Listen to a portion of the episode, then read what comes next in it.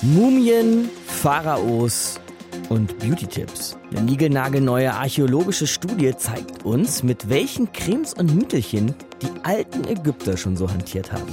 Deutschlandfunk Nova. Kurz und heute. Mit Markus Dichmann.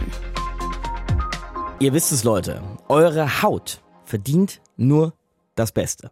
Denn die Haut ist das größte Organ des menschlichen Körpers, für uns alle enorm wichtig. Und von Brad Pitt bis Manuel Neuer versuchen euch alle irgendwelche Cremes und Lotions zu verkaufen, man irgendwelche eigenen Beauty-Labels auf. Aber wir könnten es auch anders machen. Wir könnten in einem alten, einem richtig alten, nämlich einem altägyptischen Beauty-Workshop rumsuchen und gucken, was wir da so finden. So hat's Archäologe Philipp Stockhammer gemacht von der Uni München. Grüß dich, Philipp.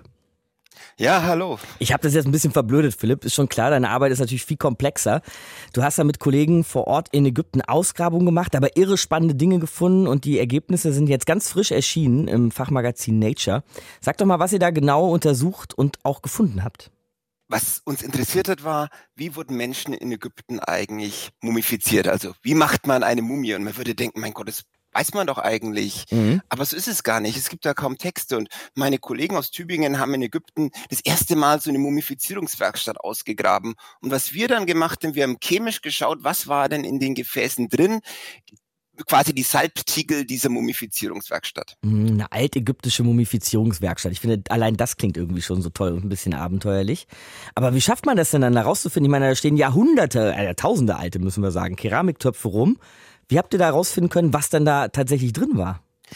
Da gibt es eine total spannende Analysemöglichkeit, die nennt sich Nahrungsrückstandsanalysen.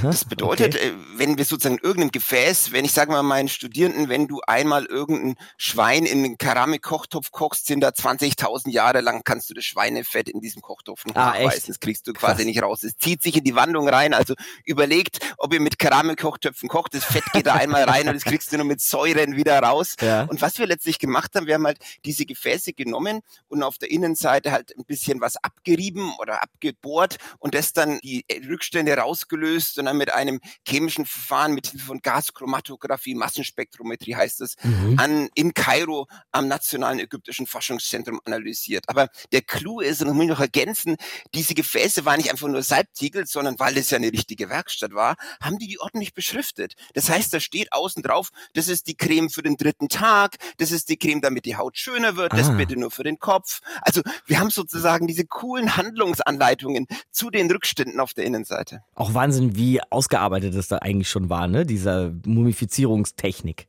Wahnsinn, echt. Mhm. Welche konkreten Stoffe waren es denn aber tatsächlich, die da in diesen äh, Keramiktöpfen drin waren? Wir haben da eine ganz große Vielfalt an Pflanzensubstanzen gefunden. Wir haben also auch, es gibt auch Bienenwachs, es gibt auch verschiedene Tierfette, aber eben auch sowas wie Zedernöl, Zypressenöl, äh, Bitumen, aber eben auch mhm. darunter mhm. ganz seltsame tropische Harze. Und für uns war das total überraschende, dass eigentlich, sag ich mal, 80 Prozent der Balsamierungssubstanzen nicht aus Ägypten kommen. Das war so ein Wow, die Ägypter balsamieren viele Jahrtausende und was wir da sehen, ist, der Großteil der Substanzen musste von außen importiert werden. Tropische Harze, sagst du zum Beispiel, ist ja Wahnsinn. Wie ist das denn dann nach Ägypten gekommen? Woher kamen die Stoffe? Also wir haben da zwei tropische Hatze. Das eine kam entweder aus dem tropischen Afrika oder Südostasien, Aha. nennt sich Elemi und das andere heißt Dama, das kommt nur in Südostasien vor.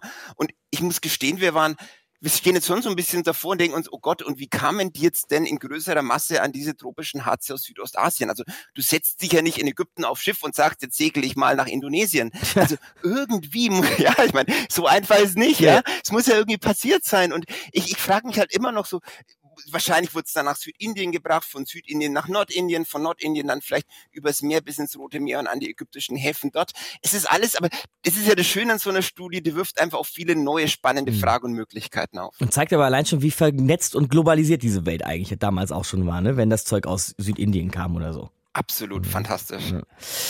Wenn man das jetzt mal anschaut, äh, Philipp, was ihr da genau gefunden habt, ne? Und jetzt nochmal an heute denkt, kann man da noch irgendwas äh, draus mitnehmen? Also so wie die Ägypter da die Körper einbalsamiert haben, könnten wir da was über unsere heutige Hautpflege noch dazulernen?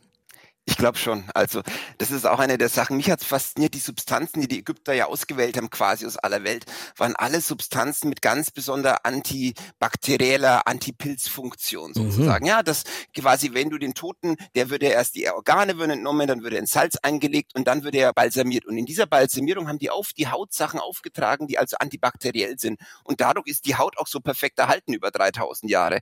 Und für uns wäre es jetzt natürlich mega spannend zu sehen, ob diese Biosubstanzen die 3000 Jahre lang Haut erhalten, auch heute noch sozusagen sinnvoll wären. Wir würden jetzt da mal mit Experimenten anfangen und schauen, sozusagen Probe mumifizieren, könnte man vielleicht sagen, um zu sehen, ob diese Substanzen, naja, ist doch spannend. Also ich meine, da stecken tausende von Jahren Beobachtung. Ich meine, die hatten keine Ahnung von Mikrobiologie und wussten trotzdem, wie man gegen Bakterien arbeitet. Das ist doch total spannend, wenn wir uns überlegen, was wir da für die Gegenwart daraus lernen können aus diesen Jahrtausenden der Erfahrung, um eben im Bereich der Hautpflege oder Hauterhaltung weiterzukommen. Eine Balsamierungswerkstatt des alten Ägyptens. Ein Beauty-Workshop habe ich vorhin gesagt.